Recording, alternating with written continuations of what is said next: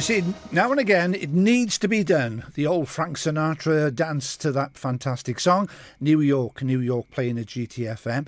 Uh, there's no connection really between New York, New York, and Frank Sinatra and politics, I don't think, but uh, we'll certainly find out. Uh, chatting then to uh, Vikki Howells, member of the Senate for the Cynon Valley. Uh, first of all, good morning to you, Vikki. Good morning, Gareth, and good morning to all your listeners. So, I don't think there's any link, is there, between Frank Sinatra singing that and politics? no, I was trying to think of one, but I honestly can't. right, well, let's start with some good news. Uh, the relaxation of COVID restrictions as we head towards alert level zero. Uh, very good news, Vikki. Yes, indeed. You know, I think people have made so many sacrifices um, since we, we went into alert level uh, two just before Christmas, and uh, you know, that has paid dividends, hasn't it? And we are coming out the other side now of this Omicron wave. And I know people will just be so pleased that we can go back to as much normality as possible now. Yeah, and uh, there's no sign. I, I don't want to tempt fate, of course, but I mean, there's no sign. There, there was talk, I think, last week of a possible uh, another variant of the Omicron, um, but I've not heard anything since. So it's looking reasonably good at the moment. Yeah, I would say so. I mean, the the virus is mutating all the time, and it's only a few variants that have made the news uh, in the, the last 18 months or so, which I think shows, you know, that most variants end up not being too much of a cause for concern. Um, so let's just hope that, you know, we are on the way out of this now. A lot of the scientists are saying that actually Omicron is good news if that's the way that the, the virus is mutating because it attacks the upper respiratory system uh, rather than the chest uh, and therefore it's a lot less dangerous. So, you know, I think we all keep our fingers crossed that this is the way the virus will mutate and hopefully uh, before long it, it, will become an endemic rather than a pandemic and we'll be able to manage and live with it then. Yeah. Now, alert level zero, is that coming into force? Is it this Friday? As long as there's no nasty surprises with the data between now and then. So again, fingers crossed on that. But it, you know, all the indicators are looking very, very positive. But uh, it's only fair that I that I say that as a caveat. But yes, it should be coming in from this Friday. And of course, with the Six Nations getting underway a week on Saturday, it's fabulous, fabulous news for the hospitality sector as well. Pubs and nightclubs yeah. reopening. It's uh, that's great, isn't it? Yeah, definitely. And I think for morale as well. You know, a lot of people did contact me with feeling really strongly about the Six Nations, and I think after everything we've gone through as a nation, it's always um, something that's in the calendar that a lot of people feel really strongly about, it? And it just helps to boost morale. So the fact that we'll be able to host those games here in Wales and people will be able to, to go to them in person or to go go to the pub and watch them. Um, all of that, I think, will really, really help people to, to feel better about the situation. So, what was the general feeling? You you said that people were, were approaching you or, or, getting in touch with you. Um, was it? Did they have strong views about you know restrictions relaxing? That they wanted to go to the pubs? That they wanted to go maybe to a nightclub afterwards? That sort of thing. More the idea of us um, actually hosting the games here in Wales. That right, was a big okay. part of what people were feeling really strongly about. And I think, you know, even if you just even if you're just watching on TV, is seeing that crowd there um, in the stadium makes such a difference, doesn't it, to the way we all feel about the game. Okay, so how is the NHS coping at the moment then, Vikki, with the Omicron variant? Uh, hospital admission numbers, are they on the way down now? They are. They are on the way down, and I know that um, in our local health board area, they are looking now to putting in place a plan to resume elective surgery. So for all those people who were on waiting lists for things like uh, hip replacements, knee replacements, all of that will be able to start up again very soon, as long as this the pressure from Omicron um, continues decreasing. Well, that's good news because I, I, know um, off air we've had this conversation a couple of times. I'm myself, I'm waiting for a hip replacement. Uh, I've been waiting two years. Of course, you know, like everybody else, you've got to be patient and calm because far more important things have been going on in the world. But uh, so those operations are going to resume very, very soon. Then are they? That is the plan, and I'm looking to get further information from the health board about that because you know there's so many people like yourself, Gareth, who are waiting and often in pain as well. So it's important that they can have an idea of when um, they they may be called forward. Yeah, I'm falling apart, Vikki. You know, I'm just falling apart. Don't worry. But six hundred thousand people on the waiting list here in Wales. Is that right? Yes, it is, and, and you know that that is a, a, very high figure, isn't it? We've got a lot of work to do uh, to work through that now, and a lot of people are asking me, you know, how fast can we work through those waiting lists? Well, really, it all depends on um, how many NHS staff are having to self-isolate because they've got COVID at any one time.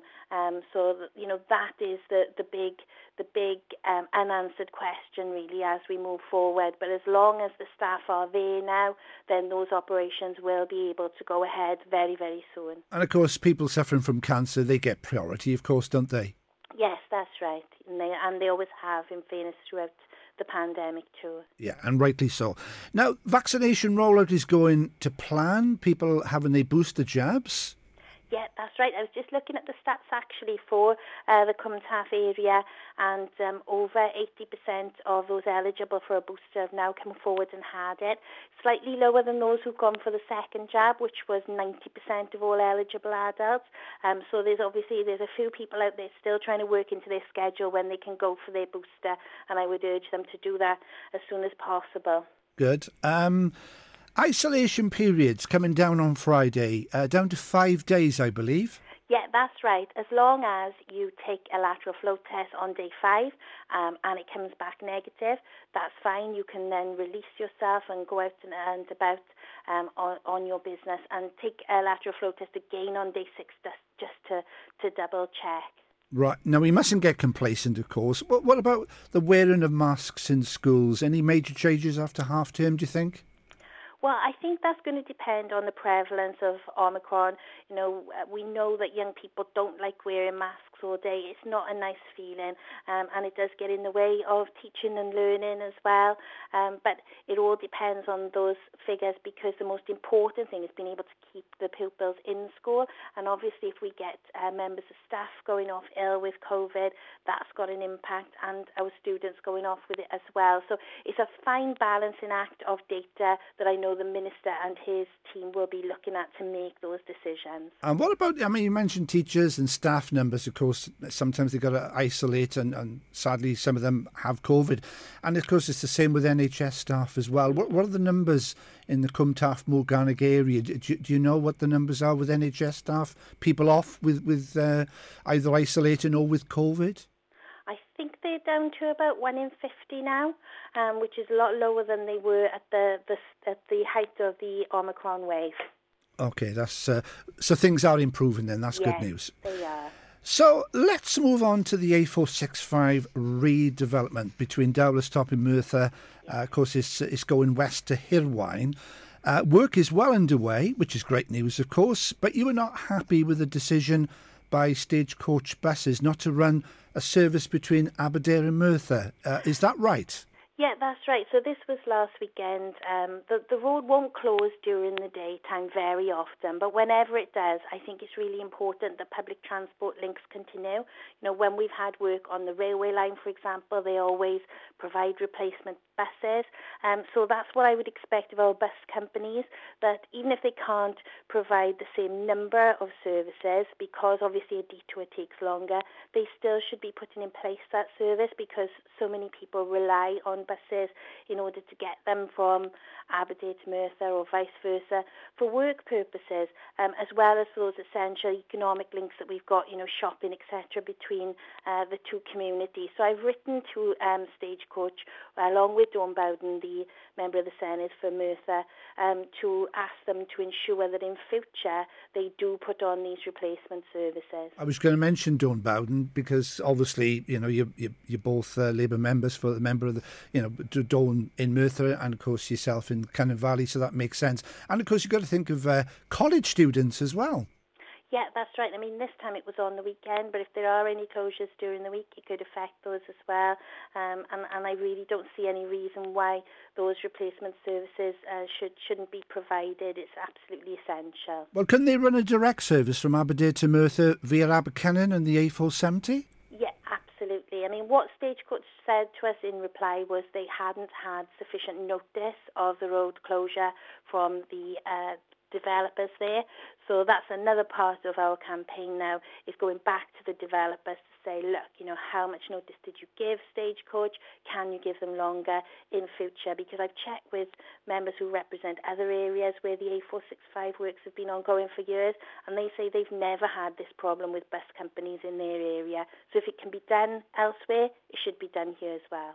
Yeah, because I'm kind of thinking even if it was just for the morning and the evening rush hour, just to get people to work, to college, and of course bring them back home then uh, after four o'clock. Yeah, exactly. So discussions between Stagecoach and yourself then uh, ongoing, I think it's fair to say. Yes. Finally, can you tell us about your work to ban trail hunting on publicly owned land in Wales? What's, what's that all about, Vikki? Okay, so lots of people feel really strongly about animal welfare issues. It's, you know, often top of my post bag, my virtual post bag, if you like, these days.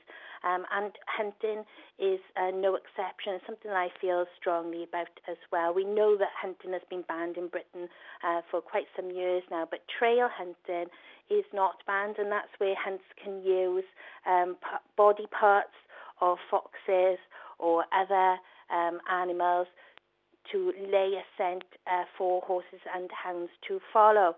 Now, that has been used as a smokescreen for um, illegal hunting. Uh, in many areas. There's evidence from the RSPCA and others to show that. So I feel strongly that trail hunting should be banned on all publicly owned land. Now, Natural Resources Wales have already banned it. The National Trust have banned it as well. So this afternoon in the Senate, they'll be calling on the Welsh Government to ban trail hunting on all the land that they own in Wales as well. Have you been in touch with anybody representing uh, hunters?